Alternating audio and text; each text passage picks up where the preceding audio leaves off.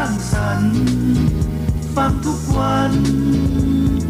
เสียงจากทหารเรือ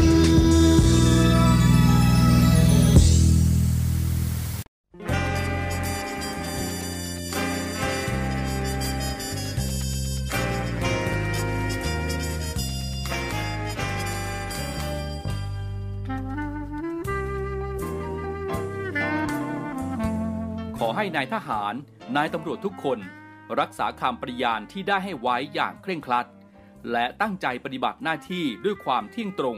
เข้มแข็งและเสียสละ พร้อมทั้งหมั่นศึกษา และฝึกฝนตนเอง ให้มีความจัดเจนคล่องแคล่วในหน้าที่ และในการปฏิบัติงานร่วมกับผู้อื่น ฝ่ายอื่นอยู่เสมอ ทุกคนทุกฝ่ายจะได้สามารถร่วมมือร่วมใจกัน สร้างสรรค์ความวัฒนาผาสุข ให้แก่ประชาชนและประเทศชาติ ได้ตามอุดมคติที่ตั้งมั่นไว้ตลอดไป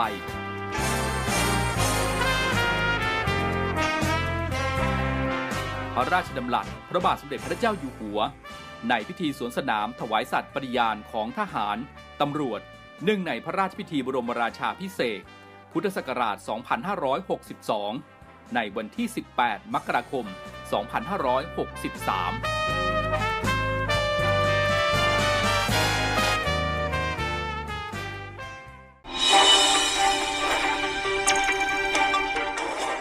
สรุปข่าวประจำวัน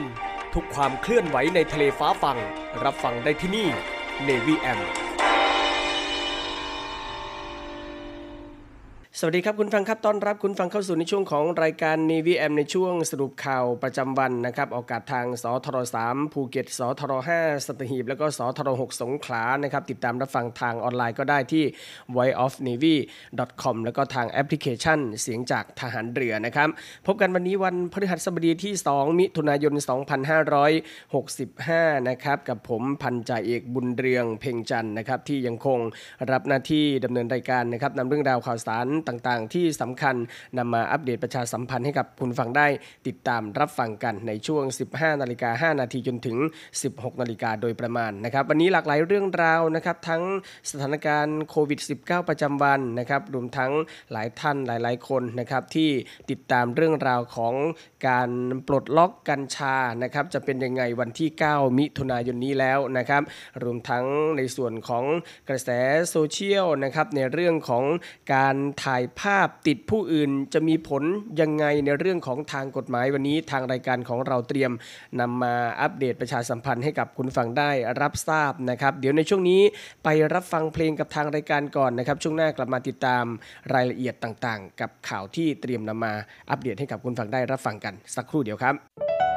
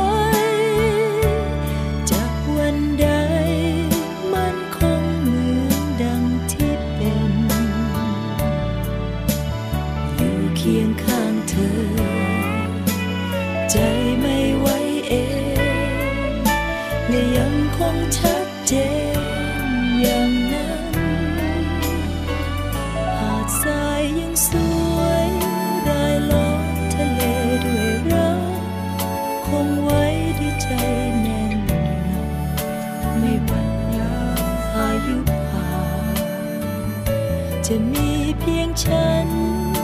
และเธอตราบนั้น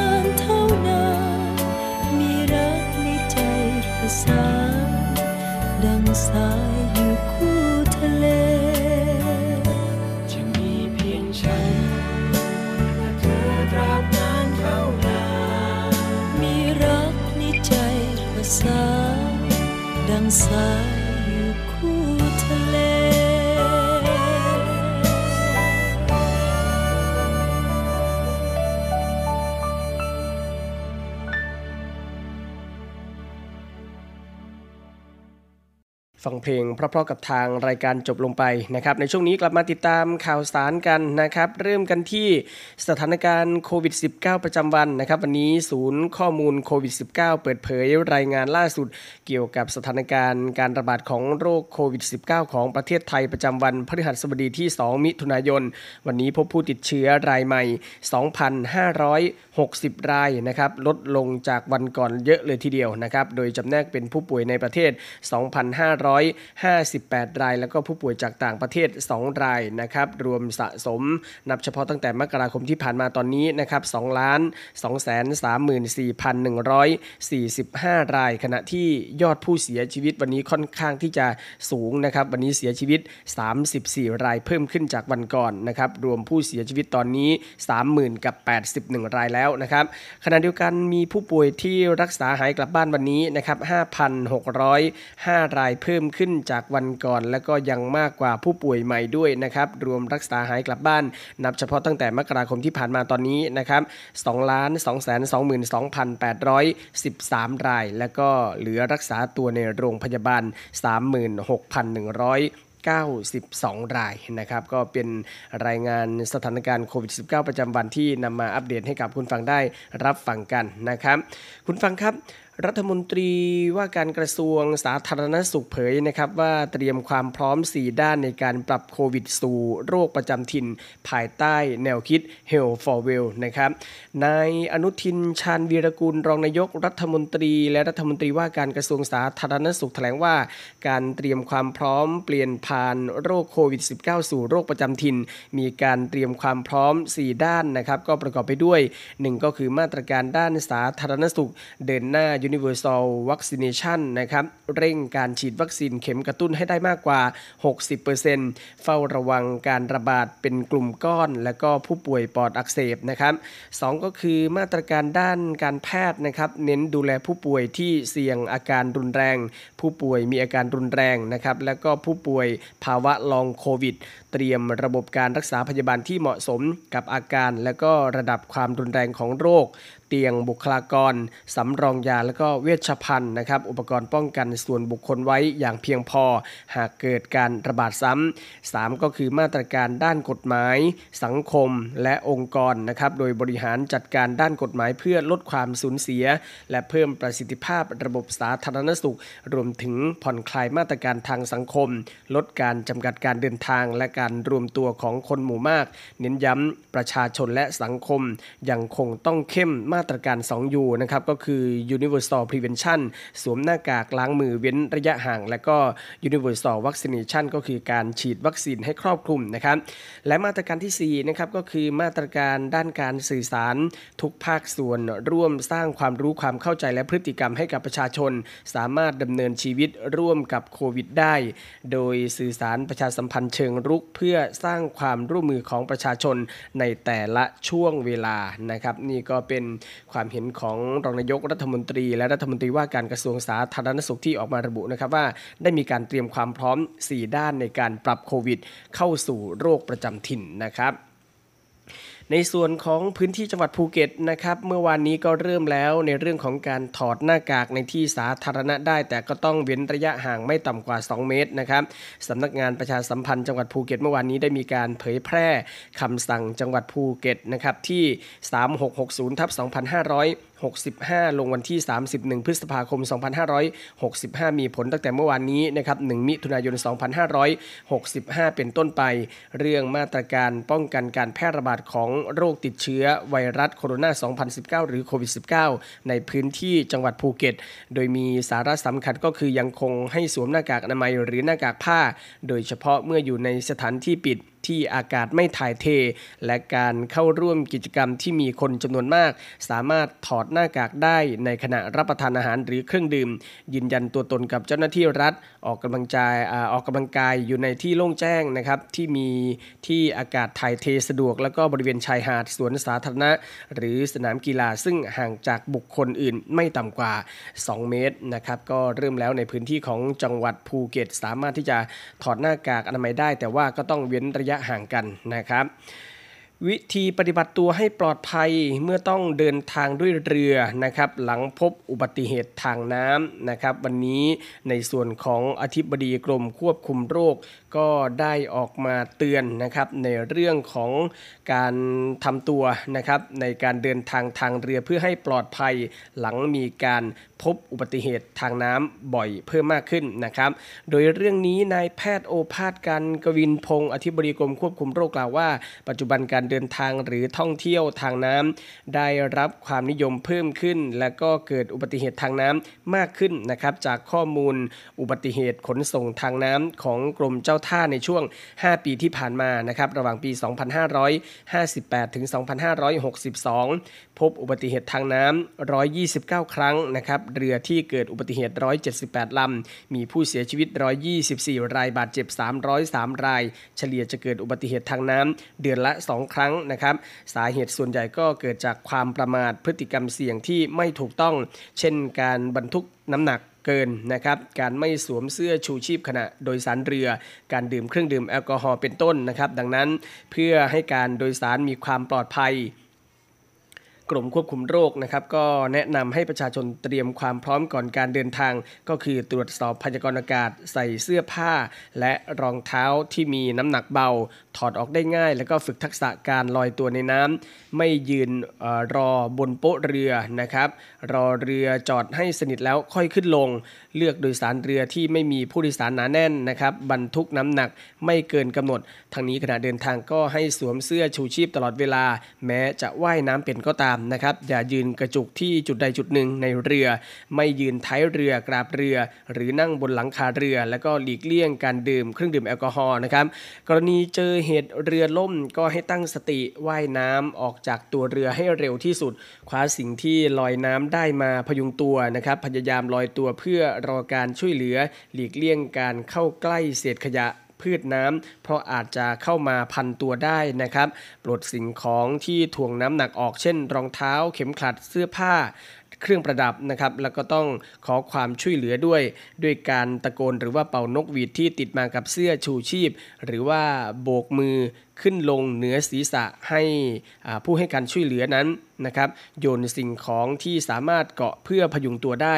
ลงไปให้คนตกน้ำเช่นเสื้อชูชีพ ห่วงชูชีพ ถังแกลลอน แล้วก็โทรขอความช่วยเหลือ สายด่วนอุบัติเหตุทางน้ำ1196 และสายด่วนกรมเจ้าท่า 1199 รวมทั้งสายด่วนหน่วยแพทย์ฉุกเฉิน 1669 นะครับซึ่งในส่วนนี้ก็เป็นคำเตือนจากกรมควบคุมโรคมานะครับว่าในช่วงนี้ ฝนฟ้าอากาศโดยเฉพาะในพื้นที่ของฝั่งทะเลอันดามันนั้นยังคงคลื่นลมแรงนะครับ อาจจะมีอุบัติเหตุทางเรือได้นะครับ ก็ออกมาเน้นย้ำออกมาเตือนกันนะครับ ให้ระมัดระวังในเรื่องของการเดินทางการโดยสารทางน้ำกันนะครับ คุณฟังครับแอปพลิเคชันปลูกกันนะครับเตรียมเปิดให้ประชาชนดาวน์โหลด เพื่อเป็นช่องทางจดแจ้งการปลูกกัญชาได้ง่าย ซึ่งจะเริ่มวันที่ 9 มิถุนายนนี้นะครับนายแพทย์วิทิตสริดีชัยกุล รองเลขาธิการคณะกรรมการอาหารและยาหรืออยกล่าวนะครับว่า วันที่ 9 มิถุนายนนี้นะครับราก ต้นใบดอกของกัญชากัญชงนะครับ จะไม่ใช่ยาเสพติดอีกต่อไปทำให้ประชาชนที่จะนำกัญชากัญชง มาใช้ประโยชน์ในการดูแลตัวเอง ไม่ว่าจะเป็นการทำเป็นอาหารนะครับ ใช้ประโยชน์ทางการแพทย์แผนไทย และการแพทย์ทางเลือก รวมถึงใช้เพื่อการพาณิชย์ สามารถปลูกได้โดยไม่ต้องขออนุญาตนะครับ แต่ยังคงต้องจดแจ้งจำนวน และสถานที่ปลูก ซึ่งสำนักงานคณะกรรมการอาหารและยาหรืออยก็ได้พัฒนา mobile แอปพลิเคชันปลูกกัญนะครับจะเปิดให้ประชาชนดาวน์โหลดได้ทั้งระบบ iOS แล้วก็ Android เริ่มให้ใช้งานได้วันที่ 9 มิถุนายนนี้ ซึ่งก่อนถึงวันดังกล่าวนะครับ ประชาชนที่สนใจสามารถเข้าไปศึกษาการใช้งานแอปพลิเคชันดังกล่าวได้ ทางเว็บไซต์อย. นะครับ แล้วก็เว็บไซต์ปลูกกัญชา fda moph.go.th นะครับ ส่วนประชาชนที่ไม่สะดวกจดแจ้งนะครับ ก็สามารถจดแจ้งกับเจ้าหน้าที่สำนักงานสาธารณสุขจังหวัด องค์การบริหารส่วนจังหวัดทั่วประเทศและกรุงเทพมหานครนะครับ ซึ่งเมื่อวานนี้ออยได้มีการจัดการประชุมเจ้าหน้าที่สำนักงานสาธารณสุขจังหวัด อบจทั่วประเทศและกรุงเทพมหานคร เพื่อสร้างความเข้าใจเรื่องการจดแจ้งการปลูกกัญชากัญชง หรือหากยังมีข้อสงสัยก็สามารถสอบถามได้ที่สายด่วน1556 กด 3 นะครับ ปลัดกระทรวงสาธารณสุขแถลงความพร้อมนะครับในการจัดมหกรรม 360 องศา ปลดล็อกกัญชาประชาชนได้อะไร สร้างความรู้ความเข้าใจให้ประชาชนใช้กัญชาอย่างถูกต้องในทุกมิตินะครับ โดยที่สำนักงานคณะกรรมการอาหารและยาหรืออยนะครับนายแพทย์เกียรติภูมิ วงรจิต ปลัดกระทรวงสาธารณสุขพร้อมด้วยนายแพทย์วิทิตสิริดีชัยกุล รองเลขาธิการอยนะครับนายแพทย์พงเกษมไข่มุกผู้ตรวจราชการกระทรวงสาธารณสุขเขตสุขภาพที่ 9 นายชัยวัฒน์จุนทิรพงศ์รองผู้ว่าราชการจังหวัดบุรีรัมย์และก็นายแพทย์พิเชษพืชขุนทศนายแพทย์สาธารณสุขจังหวัดบุรีรัมย์นะครับก็ร่วมแถลงข่าวงาน มหกรรม 360 องศา ปลดล็อกกัญชาประชาชนได้อะไร โดยนายแพทย์กิติภูมิกล่าวนะครับว่ากระทรวงสาธารณสุขมีนโยบายขับเคลื่อนการใช้กัญชากัญชงเพื่อประโยชน์ทางการแพทย์เสริมรายได้ประชาชนและสร้างเศรษฐกิจให้แก่ประเทศชาติ ในวันที่ 9 มิถุนายนนี้ กฎหมาย ปลดล็อกกัญชากัญชง ออกจากยาเสพติดจะมีผลบังคับใช้นะครับ กระทรวงสาธารณสุขจึงร่วมกับหน่วยงานที่เกี่ยวข้อง จัดงานมหกรรม 360 องศา ปลดล็อกกัญชาประชาชนได้อะไร ระหว่างวันที่ 10 ถึง 12 มิถุนายนนี้ ซึ่งจะจัดขึ้นที่จังหวัดบุรีรัมย์นะครับเพื่อสร้างความรู้ความเข้าใจให้กับประชาชน โดยเน้นย้ำเรื่องของการใช้อย่างถูกต้องและใช้อย่างเข้าใจ ไม่ให้เกิดการนำไปใช้ในทางที่ผิด ทางด้านนายแพทย์พงเกษมกล่าวนะครับว่าเขตสุขภาพที่ 9 ได้ส่งเสริม และพัฒนาองค์ความรู้ของบุคลากร เพื่อให้สามารถถ่ายทอดความรู้ให้กับประชาชนได้อย่างเหมาะสม รวมถึงศึกษาและพัฒนาการใช้กัญชาทางการแพทย์มาโดยตลอด ซึ่งการจัดงานมหกรรม 360 องศาปลดล็อกกัญชา ประชาชนได้อะไรสำนักงานสาธารณสุขจังหวัด ในเขตสุขภาพที่ 9 ได้แก่จังหวัดนครราชสีมา ชัยภูมิ บุรีรัมย์ และจังหวัดสุรินทร์ ได้ร่วมกันจัดกิจกรรม ทั้งการให้บริการคลินิกกัญชา การให้บริการข้อมูลต่างๆ รวมถึงมีหน่วยงานภาครัฐ และก็เอกชนที่เข้าร่วมนำเสนอสาระความรู้กัญชาอย่างเต็มที่ จึงขอเชิญชวนประชาชนที่สนใจนะครับเข้าร่วมงานดังกล่าวได้ในวันที่ 10ถึง12 มิถุนายนนี้ที่จังหวัดบุรีรัมย์นะครับ ผ่านพ้นไปในเรื่องของกัญชงกัญชานะครับ วันนี้คุณฟังสามารถที่จะซื้อสลาก 80 บาทได้บนแอปเป๋าตังนะครับ ซึ่งประเดิมก่อน 5 ล้านใบ ส่วนจุดขายสลาก 80 บาททั่วประเทศนั้น จะเริ่มในเดือนกรกฎาคมนี้ ซึ่งจะมีทุกอำเภอนะครับ นายอนุชานาคาสายรัฐมนตรีประจำสำนักนายกรัฐมนตรีประธานคณะกรรมการแก้ไขปัญหา ผู้ที่ได้รับความเดือดร้อน จากการเสนอขาย หรือขายสลากกินแบ่งรัฐบาลในราคาเกินกว่าที่กำหนด ในสลากกินแบ่งรัฐบาล พร้อมนายชนะศักดิ์อัฏฐาวงศ์ที่ปรึกษารัฐมนตรีประจำสำนักนายกรัฐมนตรี และนายทัชยานัท เจียนธนัทกานนท์เลขานุการรัฐมนตรีประจำสำนักนายกรัฐมนตรีถแถลงถึงความคืบหน้าในมาตรการแก้ไขปัญหาสลากเกินราคาว่า การดำเนินมาตรการต่างๆ คืบหน้าไปมากนะครับโครงการจุดจำหน่ายสลาก 80 ซึ่งขณะนี้เปิดให้บริการแล้ว 362 จุดในกรุงเทพมหานคร ภาคกลาง ภาคตะวันออกเฉียงเหนือ ภาคตะวันออก และได้มีการทำสัญญาตัวแทนจำหน่ายภาคเหนือ และภาคใต้ไปเมื่อสัปดาห์ที่ผ่านานมานี้เองนะครับ ดังนั้นในเดือนกรกฎาคมนี้จะมีจุดจำหน่ายสลาก 80ครบทุกจังหวัดนะครับ ส่วนโครงการจำหน่ายสลากผ่านแพลตฟอร์ม สลากดิจิทัล มีตัวแทนจำหน่ายสลากดิจิทัลจำนวน 1,258 ราย ในเบื้องต้นจะมีสลากจำนวน 5 ล้าน 279,500 ฉบับ พร้อมที่จะจำหน่ายในวันพรุ่งนี้ เป็นต้นไปนะครับผ่านแอปเป๋าตังซึ่งการจำหน่ายสลากดิจิทัลนะครับเป็นอีกช่องทางหนึ่งของตัวแทนรายย่อย ที่รับสลากจากสำนักงานสลากโดยตรง สลากทุกใบเป็นของตัวแทนรายย่อยนะครับดังนั้นจึงอยากฝากประชาชนที่อยากซื้อสลากให้ช่วยส่งเสริมการจำหน่ายสลากบนแพลตฟอร์มนี้ เพื่อสนับสนุนผู้ค้ารายย่อย ส่วนการเพิ่มสลากกำลังพิจารณากันอยู่นะครับว่าในอนาคตอาจเพิ่มจำนวนสลากบนแพลตฟอร์ม โดยตั้งเป้าไว้ที่ 30ถึง40 ล้านฉบับ เพราะยังมีผู้ค้าที่ยังไม่ได้ทำสัญญาที่กำลังคัดเลือกเข้ามาเป็นผู้ค้ารายย่อยราว 70,000 รายนะครับ ส่วนผู้ค้าที่ไม่ต้องการนำสลากขึ้นขายบนแพลตฟอร์มดิจิทัลก็เป็นสิทธิ์นะครับ ไม่มีการบังคับผู้ค้าให้นำสลากขึ้นแพลตฟอร์ม ส่วนเรื่องของแพลตฟอร์มสลากออนไลน์ของเอกชน หากคิดว่าทำถูกกฎหมายทำได้ก็ไม่เป็นไรนะครับ แต่ก็จะมีการตรวจสอบอย่างเต็มที่ เพื่อไม่ให้มีการเอาเปรียบสังคม เอาเปรียบผูู้้ซื้อสลาก หากมีการซื้อขายเกินราคา ก็เป็นเรื่องที่ไม่เหมาะสมและจะดำเนินการอย่างต่อเนื่องนะครับก็เป็นเรื่องของการซื้อสลากกินแบ่งรัฐบาลนะครับซึ่งเริ่มแล้ววันนี้ 80 บาท สามารถที่จะซื้อได้บนแอปเป๋าตังค์นะครับคุณฟังครับหลังจากที่มีการประกาศใช้พรบด้านข้อมูลส่วนบุคคลอย่างเต็มรูปแบบนะครับ ก็ทำให้คำศัพท์ว่า PDPA เป็นที่พูดถึงอย่างมากท่ามกลางโลกออนไลน์นะครับว่าด้วยเรื่องของกฎหมายคุ้มครองข้อมูลส่วนบุคคล ที่ช่วยมอบสิทธิ์ให้กับเจ้าของข้อมูล แล้วก็จำกัดสิทธิ์ของผู้ใช้ไม่ให้ละเมิดเกินกว่าความจำเป็น ซึ่งพรบดังกล่าวนี้นะครับมีผลบังคับใช้ตั้งแต่เมื่อวานนี้แล้วนะครับ 1 มิถุนายน ซึ่งพรบดังกล่าวนั้นมีผลบังคับใช้แล้วตั้งแต่เมื่อวานนี้นะครับ 1 มิถุนายน 2565 นะครับ โดยกฎหมายฉบับนี้จะเกี่ยวข้องกับความเป็นส่วนตัวเป็นหลัก เชื่อมโยงกับทั้งตัวเราคนรอบข้างรวมถึงองค์กรต่างๆ ที่จำเป็นต้องขออนุญาตในการเก็บหรือใช้ข้อมูลส่วนบุคคลทำให้เราต้องศึกษาข้อมูลทำความเข้าใจกับพรบคุ้มครองข้อมูลส่วนบุคคลเบื้องต้น เพราะเป็นหนึ่งสิทธิ์เกี่ยวกับข้อมูลที่สามารถระบุถึงตัวตนของเราได้เลยนะครับ และหากองค์กร ห้างร้าน หรือผู้ใช้สื่อโซเชียลบนช่องต่างๆ ทั้งออนไลน์และ ออฟไลน์นะครับไม่ปฏิบัติตามก็จะมีความผิดตามกฎหมายด้วยเช่นกัน ดังนั้นหากใครที่ยังสับสนกับพรบฉบับนี้ว่าคืออะไรเกี่ยวข้องกับใครบ้าง และคำถามต่างๆ เกี่ยวกับการถ่ายภาพในที่สาธารณะที่ยังไม่ได้คำตอบนั้นนะครับ วันนี้เรามาติดตามพร้อม ๆ กันนะครับ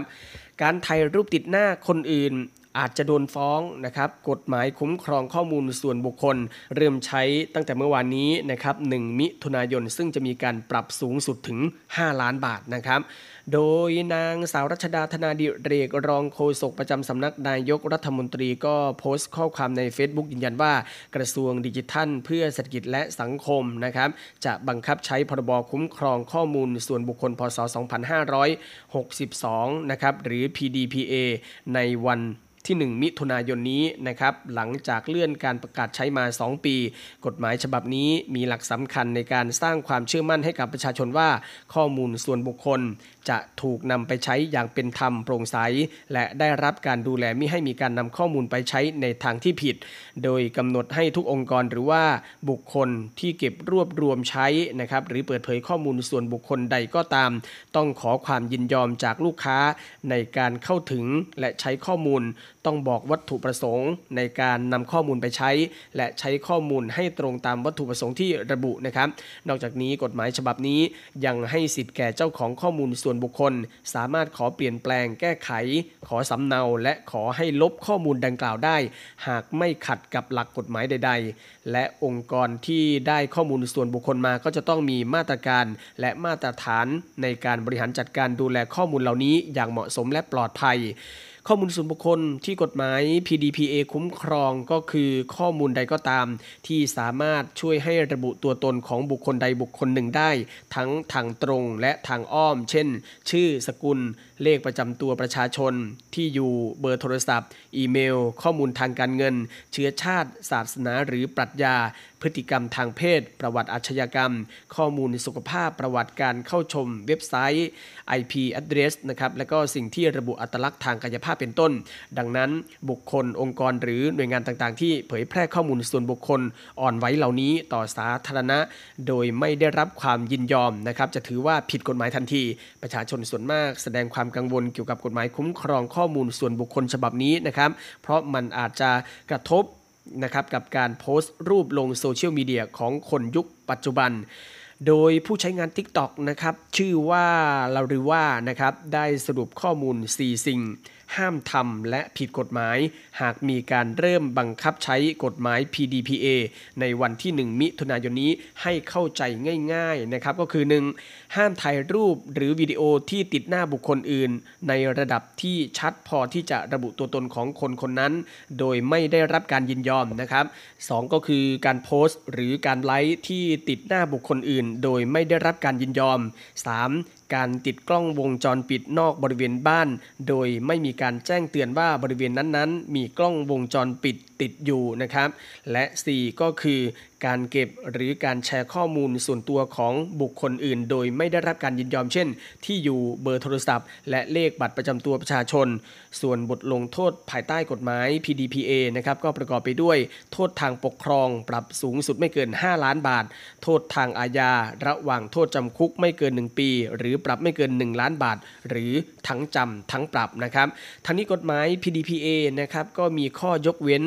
ไม่ใช้กับ 6 เรื่องดังต่อไปนี้นะครับยังไงก็แล้วแต่ก็ยังคงมีข้อยกเว้นอยู่นะครับหนึ่งก็คือข้อข้อมูลที่ใช้ประโยชน์ส่วนตัว เช่น ถ่ายรูปสมาชิกในครอบครัว แล้วก็โพสต์ลงในโซเชียลมีเดีย 2 ก็คือการดำเนินการของรัฐเพื่อรักษาความมั่นคง เช่น รัฐจำเป็นต้องเอาข้อมูลของคนร้ายมาเปิดเผย เพื่อใช้ทางด้านนิติวิทยาศาสตร์ รักษาความปลอดภัยทางไซเบอร์ รวมไปถึงป้องกันและปราบปรามขบวนการหรือธุรกิจที่ผิดกฎหมาย 3 ก็คือการใช้ในสภาผู้แทนราษฎรนะครับสำหรับเก็บรวบรวมนะครับสำหรับเก็บรวบรวม แล้วก็เปิดเผยข้อมูลส่วนบุคคล ในการพิจารณาตามหน้าที่และอำนาจของสภา แต่ไม่สามารถใช้ข้อมูลเหล่านี้นอกสภาได้นะครับ 4 ก็คือการพิจารณาพิพากษาคดีของศาล 5 ก็คือการดำเนินการข้อมูลของบริษัทบัตรเครดิต และสมาชิก และข้อที่ 6 ก็คือการเก็บ และรวบรวมข้อมูลเพื่อใช้ในการประกอบวิชาชีพสื่อมวลชน ตามหลักจริยธรรมและและจรรยาบรรณของวิชาชีพ หรือเพื่อประโยชน์ทางสาธารณะนะครับ นี่ก็เป็นข้อมูลล่าสุดนะครับ เกี่ยวกับพรบด้านข้อมูลส่วนบุคคลว่าเป็นยังไงนะครับ ยังไงก็แล้วแต่ก็ต้องศึกษาข้อมูลอย่างชัดเจนก่อนนะครับ ก่อนที่จะมีการโพสต์ลงโซเชียลหรือโพสต์เพื่อสาธารณะนะครับ ทั้งหมดนี้ก็คือเรื่องราวข้อมูลข่าวสารต่างๆนะครับที่นำมาอัปเดตให้กับคุณฟังได้รับฟังกันในช่วงแรกเดี๋ยวช่วงนี้พักสักครู่นะครับ ช่วงหน้ามาติดตามเรื่องราวภารกิจต่างๆ ของกองทัพเรือนะครับ ช่วงนี้พักสักครู่เดียวครับ สรุปข่าวประจำวัน ทุกความเคลื่อนไหวในทะเลฟ้าฟัง รับฟังได้ที่นี่ Navy M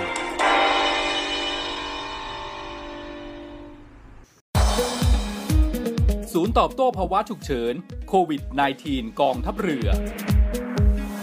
ข้อปฏิบัติเพื่อความปลอดภัยจากโรคติดเชื้อไวรัสโคโรนา 2019 หรือโควิด -19 เมื่อมีอาการป่วย หากมีไข้ร่วมกับไอ เจ็บคอ น้ำมูกไหล หายใจเหนื่อย ภายใน 14 วันหลังจากเดินทางมาจากพื้นที่ที่มีรายงานการระบาด ให้รีบไปพบแพทย์ พร้อมแจ้งประวัติการเดินทาง การล้างมือ ล้างมือด้วยน้ำและสบู่ ถูให้ทั่วทั้งฝ่ามือและข้อมือ 15 วินาที ล้างด้วยแอลกอฮอล์เจลประมาณ 10 ซีซี ถูให้ทั่วทั้งฝ่ามือและข้อมือ 15-25 วินาที โดยไม่ต้องล้างน้ำไม่ต้องเช็ดมือ การสวมหน้ากากอนามัย ด้านสีเข้มอยู่ด้านนอก ขอบลวดอยู่ด้านบน และกดให้สนิทกับจมูก ดึงด้านล่างให้คลุมถึงคาง หน้ากากชนิดกระดาษต้องเปลี่ยนทุกวัน ทิ้งในถังขยะที่มีฝาปิดมิดชิด การไอ จาม ไม่ใช้มือปิดปากและจมูก เวลาไอ จาม ใช้กระดาษชำระปิดปากและจมูก ทิ้งในถังขยะที่มีฝาปิดมิดชิด หากไม่มีกระดาษชำระ ให้ใช้ต้นแขนด้านใน ปิดปากและจมูก ล้างมือให้สะอาดทุกครั้งหลังไอ จามกำลังพลกองทัพเรือ ร่วมสู้ภัย ไวรัสโควิด -19 กองทัพเรือที่ประชาชนเชื่อมั่นและภาคภูมิใจ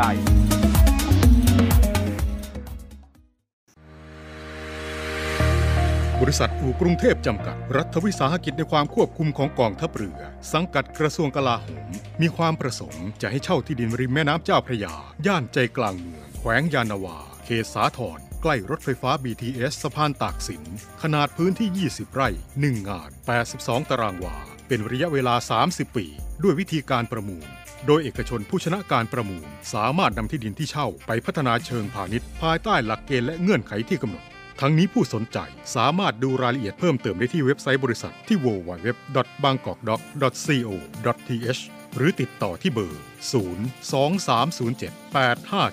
023078576 ต่อ 105 และซื้อเอกสารข้อมูลการประกวดราคาได้ตั้งแต่วันที่ 1 มิถุนายน 2565 จนถึงวันที่ 15 กรกฎาคม 2565 ในวันและเวลาราชการ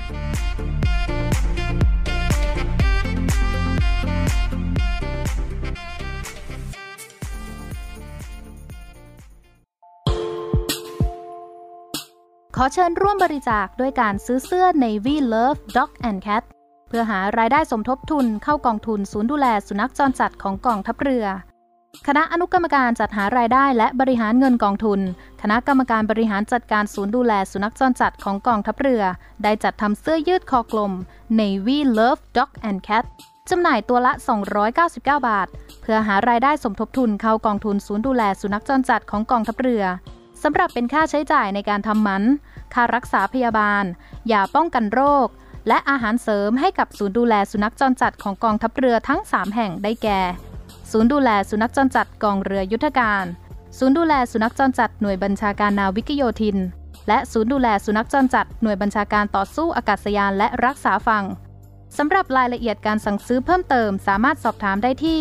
กรมกิจการพลเรือนทหารเรือ โทร 02-475-4960 และ 02-475-3081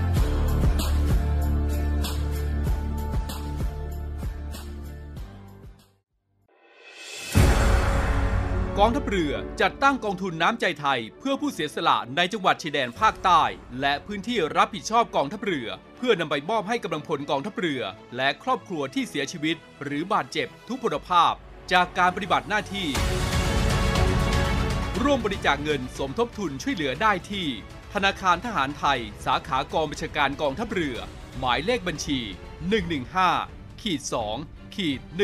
17087ขีด2ชื่อบัญชี กองทุนน้ำใจไทยเพื่อผู้เสียสละในจังหวัดชายแดนภาคใต้ และพื้นที่รับผิดชอบกองทัพเรือ กรุณาส่งหลักฐานการโอนเงินมาที่กรมการเงินทหารเรือ หมายเลขโทรศัพท์ 0 2475 5557 หรือ 02475 4584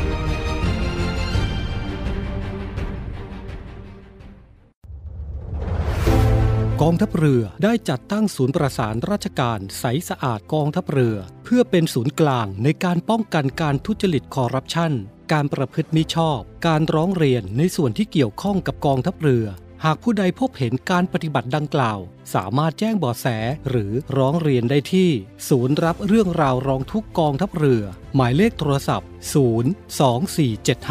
02475 4789 หรือที่ www.rongthuk.nev.mi.th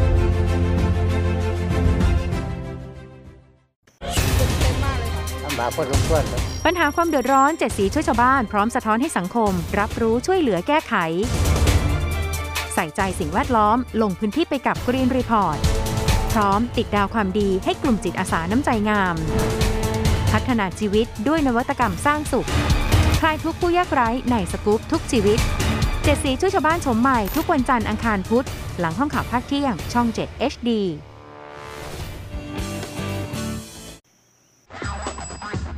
ขยี้ข่าวใหญ่ ขยายข่าวร้อน เกาะกระแสคลิปดัง รู้ครบทุกรสจบที่นี่ที่เดียว เย็นนี้มีเคลียร์ทาง Facebook Live CS7 HD News 17นาฬิกาทุกวันจันทร์ถึงศุกร์ สวีดัตครับผม สวัสดี มาพบกับพบกับเล่นมุกฮากับนักแสดงแบบสดๆ พร้อมเสิร์ฟความฮาแบบไม่มีบทกับนิวหนวด ติดตามได้ที่ไหนอะหรอ ถามปุ๊บตอบปั๊บถามปั๊บตอบปุ๊บถามปุ๊บปุ๊บปั๊บตอบปุ๊บปุ๊บปุ๊บปุ๊บสดสดๆบทไม่มี ทุกวันจันทร์ถึงศุกร์บ่ายโมง 43 นาที ย้ำอีกครั้งบ่ายโมง 43 นาทีเป๊ะๆทางช่อง 7 HD กด 35 ชายชนมันกำลังออกจากตึกนะ จับมาเป็นเป็นอาทิตย์ที่ 1 พฤษภาคม เปิดปฏิบัติการบูสุดมันของตลกร้อยล้านหม่ำกับหน้าที่บริการมือหนึ่งสุดระห่ำไม่ซ้ำแบบใคร ขอบใจมากน้องบ่เป็นยังครับไอ้ทำแล้วพร้อมสู้พิสูจน์ศักดิ์ศรีด้วยภารกิจเสี่ยงตายที่ใครก็หาทำไม่ได้บริการหน้าเหลี่ยม ยอดภาพยนตร์นานาชาติเช้าวันอาทิตย์เวลา 10นาฬิกา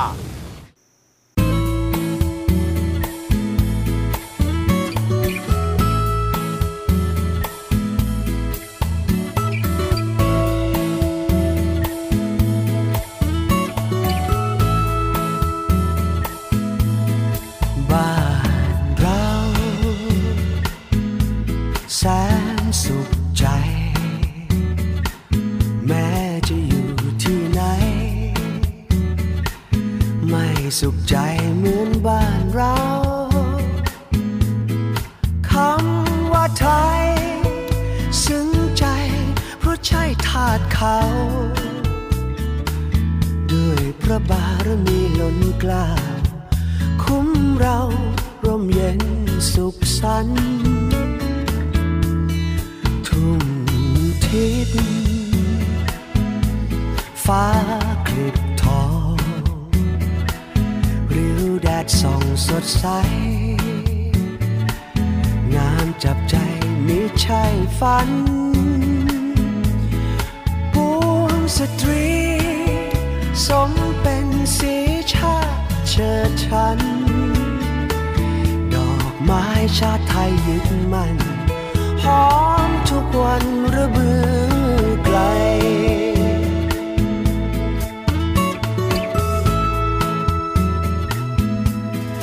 บุญนำพา กลับมาถึงถิ่น สุดกายลงจูบดิน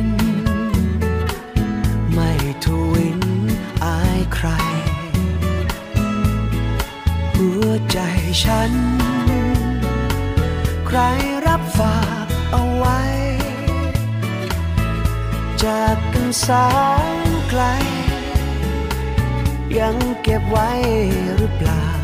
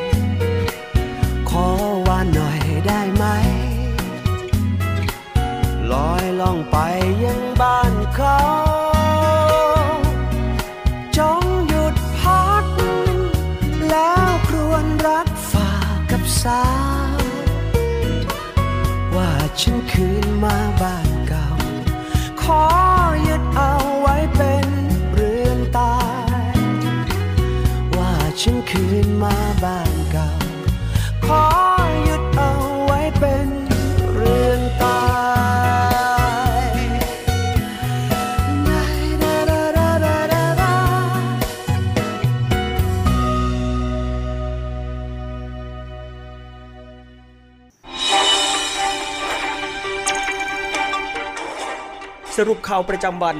ทุกความเคลื่อนไหวในทะเลฟ้าฟัง รับฟังได้ที่นี่ Navy M จบลงไปนะครับกับเพลงเพราะๆกับทางรายการรวมทั้งโฆษณาที่น่าสนใจนะครับในช่วงนี้กลับมาติดตามเรื่องราวข่าวสารในช่วงที่ 2 ของ n นวิแอมกับช่วงสรุปข่าวประจำวันกันนะครับ สำนักพระราชวังขอเชิญชวนประชาชนร่วมลงนามถวายพระพรสมเด็จพระนางเจ้าพระบรมราชินี เนื่องในโอกาสวันเฉลิมพระชนมพรรษา วันที่ 3 มิถุนายน 2565 ผ่านระบบออนไลน์ที่เว็บไซต์หน่วยราชการในพระองค์ www.royaloffice.th นะครับระหว่างวันที่ 2 ถึง 4 มิถุนายน 2565 ครับ คุณฟังครับเมื่อวานนี้ผู้บัญชาการฐานเรือนะครับนำกำลังพลจิตอาสาในส่วนของกองทัพเรือ จัดกิจกรรมจิตอาสาเราทำความดีด้วยหัวใจถวายเป็นพระราชกุศล เนื่องในวันเฉลิมพระชนมพรรษาสมเด็จพระนางเจ้าพระบรมราชินี ประจำปี 2565 ณ วัดหงรัตนาราม ราชวรวิหารกรุงเทพมหานครครับ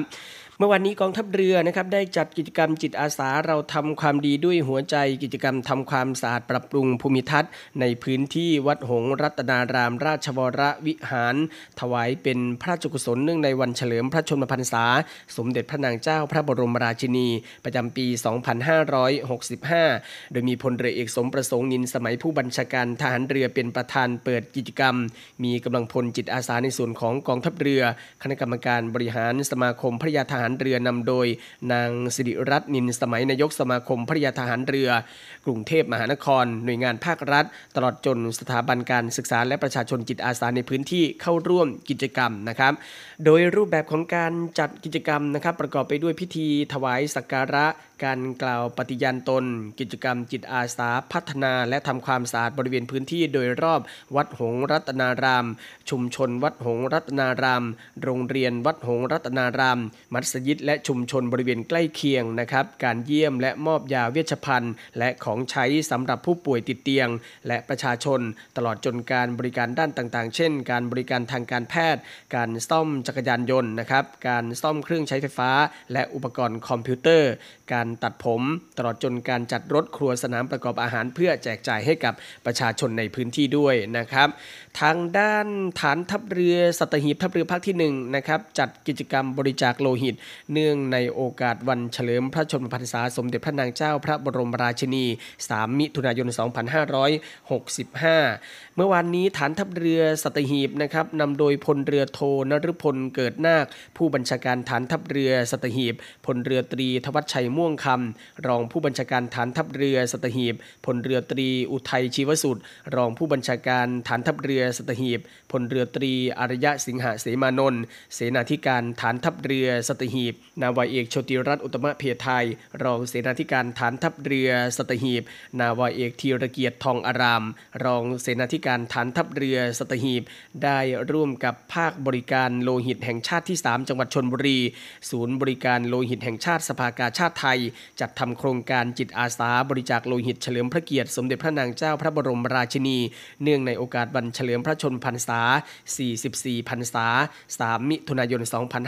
2565 ณ สโมสรสัญญาบัตรฐานทัพเรือสตหีบ เพื่อให้กำลังพลจิตอาสาพระราชทาน ซึ่งเป็นข้าราชการทหารลูกจ้างและพนักงานราชการในสังกัดฐานทัพเรือสตหีบ ได้ร่วมแสดงความจงรักภักดี โดยมีผู้มาบริจาคโลหิตทั้งหมด 136 คน ได้รับโลหิตบริจาคจำนวน 110 ยูนิต คิดเป็น 49,500ซีซี ซึ่งเป็นส่วนหนึ่งของกิจกรรมการทำความดีเสียสละเพื่อส่วนรวม โดยไม่หวังสิ่งตอบแทน อีกทั้งยังเป็นการสำรองโลหิตให้มีปริมาณเพียงพอ และทันต่อการให้ความช่วยเหลือผู้ป่วยทั่วประเทศนะครับ ทางด้านกองเรือยุทธการเช่นเดียวกันนะครับ ได้มีการจัดกิจกรรมจิตอาสาพัฒนา เพื่อถวายเป็นพระราชกุศลเนื่องในวันคล้ายวันเฉลิมพระชนมพรรษา สมเด็จพระนางเจ้าพระบรมราชินี 3 มิถุนายน 2565 เมื่อวานนี้พลเรือโทไพศาลมีศรีรองผู้บัญชาการกองเรือยุทธการ ผู้แทนผู้บัญชาการกองเรือยุทธการเป็นประธานในพิธีนะครับ โดยมีผู้บังคับบัญชากองเรือยุทธการ หัวหน้าหน่วยขึ้นตรงกำลังพลกองเรือยุทธการอำเภอบางละมุง เทศบาลตำบลห้วยใหญ่ สถานีตำรวจภูธรห้วยใหญ่ ร่วมกันจัดกิจกรรมจิตอาสาพัฒนา เพื่อถวายเป็นพระราชกุศลเนื่องในวันคล้ายวันเฉลิมพระชนมพรรษา สมเด็จพระนางเจ้าพระบรมราชินี 3 มิถุนายน 2565 เพื่อเป็นการแสดงออกถึงความจงรักภักดี และเทิดทูนสถาบันพระมหากษัตริย์ นวัดยานสังวรารามวรวิหาร ในพระบรมราชูปถัมภ์ ทานี้วัดยานสังวรารามวรวิหารในพระบรมราชูปถัมภ์ตั้งอยู่เลขที่ 999 ตำบลห้วยใหญ่ อำเภอบางละมุง จังหวัดชนบุรี มีสมเด็จพระสังฆราชเจ้า กรมหลวงวชิรยานสังวร พระนามเดิมคือเจริญคดชวัตรเป็นสมเด็จพระสังฆราชสกลมหาสังฆปรินายก พระองค์ที่ 19 แห่งกรุงรัตนโกสินทร์เป็นประธานจัดสร้างวัด และทรงตั้งชื่อวัดตามสมณศักดิ์เดิมของพระองค์ หรือสมเด็จพระยานสังวร สมเด็จพระสังฆราชสกลมหาสังฆปรินายกว่า วัดยานสังวราราม ไปทางด้านทัพเรือภาคที่ 2 กันบ้างนะครับ เช่นเดียวกันได้มีการจัดกิจกรรมบำเพ็ญสาธารณประโยชน์ เนื่องในวันเฉลิมพระชนมพรรษาสมเด็จพระนางเจ้า พระบรมราชินี ประจำปี 2565 เราทำความดีด้วยหัวใจ โดยเมื่อวานนี้พลเรือโทสุนทรคำคล้าย ผู้บัญชาการทัพเรือภาคที่ 2 เป็นประธานกิจกรรมบำเพ็ญสาธารณประโยชน์ เนื่องในวันเฉลิมพระชนมพรรษาสมเด็จพระนางเจ้า พระบรมราชินี ประจำปี 2565 โดยกิจกรรมแรกเป็นการพัฒนาชายหาดชลาทัศน์ตำบลบ่อยางอำเภอเมืองสงขลาจังหวัดสงขลาและต่อมานะครับได้มีการจัดกิจกรรมการปล่อยเต่าทะเลคืนสู่ธรรมชาติ ณลานวัฒนธรรมเทศบาลนครสงขลาตำบลบ่อยางอำเภอเมืองสงขลาจังหวัดสงขลาโดยมีวัตถุประสงค์เพื่อให้ข้าราชการ ทหารกองประจำการลูกจ้าง และพนักงานราชการ ได้แสดงออกถึงความจงรักภักดีเนื่งในวันเฉลิมพระชนมพรรษาสมเด็จพระนางเจ้าพระบรมราชินี และร่วมอนุรักษ์ทรัพยากรทางทะเลและชายฝั่งด้วย ทางด้านกองเรือลำน้ำกองเรือยุทธการนะครับ เช่นเดียวกันก็ได้มีการจัดกิจกรรมเนื่องในโอกาสวันคล้ายวันเฉลิมพระชนมพรรษา สมเด็จพระนางเจ้าพระบรมราชินี 3 มิถุนายน 2565 โดยเมื่อวานนี้พลเรือตรีปรีดีวัฒน์ดิลกนรนาถผู้บัญชาการกองเรือลำน้ำกองเรือยุทธการ พร้อมด้วยนายทหารฝ่ายอำนวยการนำกำลังพลของกองเรือลำน้ำจำนวน 40 นายนะครับบริจาคโลหิตให้กับโรงพยาบาลสมเด็จพระปิ่นกล้ากรมแพทย์ทหารเรือ ณ ห้องอเนกประสงค์ กองบัญชาการกองเรือลำน้ำกองเรือ ยุทธการ เขตบางนากรุงเทพมหานคร เพื่อแสดงออกถึงความจงรักภักดีต่อสถาบันพระมหากษัตริย์ ตลอดจนเป็นการช่วยเหลือชีวิตเพื่อนมนุษย์ ซึ่งโรงพยาบาลต่างๆ ยังมีความต้องการเลือดไปช่วยในการรักษาชีวิตของประชาชนนะครับ จากนั้นก็ได้นำกำลังพลจิตอาสาของกองเรือลำน้ำกองเรือยุทธการจำนวน 16 นายนะครับบำเพ็ญสาธารณประโยชน์ พัฒนาโรงเรียนวัดโยธินประดิษฐ์ทำการตัดแต่งกิ่งไม้ระดับสูงนะครับจัดเก็บสิ่งของที่ไม่ได้ใช้งานให้มีความสะอาด และก็มีสภาพแวดล้อมที่ดีอย่างต่อเนื่อง โดยคณะครูและนักเรียนจิตอาสา ร่วมกิจกรรมดังกล่าว ทั้งนี้ปฏิบัติภายใต้มาตรการป้องกันการระบาดของโรคโควิด -19 อย่างเคร่งครัด ซึ่งเป็นไปตามนโยบายของพลเรือเอกสมประสงค์นินสมัยผู้บัญชาการทหารเรือ ในการจัดกิจกรรมเทิดพระเกียรติ แสดงถึงความจงรักภักดีต่อสถาบันชาติ ศาสนา และพระมหากษัตริย์นะครับ และนี่ก็คือกิจกรรมต่างๆ ที่หน่วยขึ้นตรงของกองทัพเรือในพื้นที่ต่างๆ ได้มีการจัดกิจกรรมเพื่อถวายเป็นพระราชกุศลนะครับ เนื่องในวันคล้ายวันเฉลิมพระชนมพรรษา สมเด็จพระนางเจ้าพระบรมราชินี วันที่ 3 มิถุนายน 2565 นะครับ มองดูเวลาช่วงท้ายของรายการแล้วนะครับ ปิดท้ายประชาสัมพันธ์กันที่หน่วยบัญชาการนาวิกโยธินกองทัพเรือนะครับ เปิดรับสมัครบุคคลพลเรือนเป็นอาสาสมัครทหารพรานจำนวน120 อัตรา สังกัดกรมทหารพรานหน่วยบัญชาการนาวิกโยธินจังหวัดนาราธิวาสนะครับ เพื่อปฏิบัติงานในพื้นที่ 3 จังหวัดชายแดนภาคใต้ เปิดรับสมัครทางอินเทอร์เน็ตนะครับ ระหว่างเดือนมิถุนายนนี้นะครับ ตั้งแต่วันที่ 1 มิถุนายนถึง 30 มิถุนายน ตลอด 24 ชั่วโมงไม่เว้นวันหยุดราชการนะครับ ซึ่งระบบจะเปิดให้ชำระเงินค่าสมัครในวันที่ 15 มิถุนายน และปิดการชำระเงินค่าสมัครในวันที่ 30 มิถุนายนนะครับ โดยสมัครได้ที่เว็บไซต์ www marinenavy.com นะครับและทั้งหมดก็คือเรื่องราวข่าวสารที่ทางรายการ Navy AM ในช่วงสรุปข่าวประจำวันนะครับนำมาอัปเดตประชาสัมพันธ์ให้กับคุณฟังได้ติดตามรับฟังกันนะครับคุณฟังสามารถที่จะติดตามรับฟังรายการของเรานะครับผ่านทางสทร3ภูเก็ตระบบ AM 1458กิโลเฮิรตซ์สทร5สัตหีบ AM 720กิโลเฮิรตซ์และสทร6สงขลา AM 1431กิโลเฮิรตซ์คุณฟังสามารถที่จะติดตามรับฟังรายการของเราได้ทางออนไลน์นะครับที่เว็บไซต์ www.voiceofnavy.com แล้วก็ทางแอปพลิเคชันเสียงจากทหารเรือนะครับวันนี้หมดเวลาแล้ว ผมพันจ่าเอกบุญเรืองเพ่งจันนะครับลาคุณฟังด้วยเวลาเพียงเท่านี้ พบกับสรุปข่าวประจำวันได้ใหม่ในวันพรุ่งนี้ วันนี้ สวัสดีครับ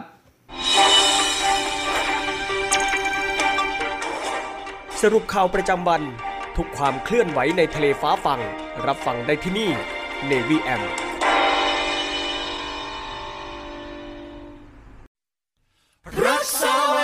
นคงเทิดธงไปรงให้เด่นไกล ชาติเชื้อเรายิ่งใหญ่ชาติไทยบ้านเกิด เมืองนอน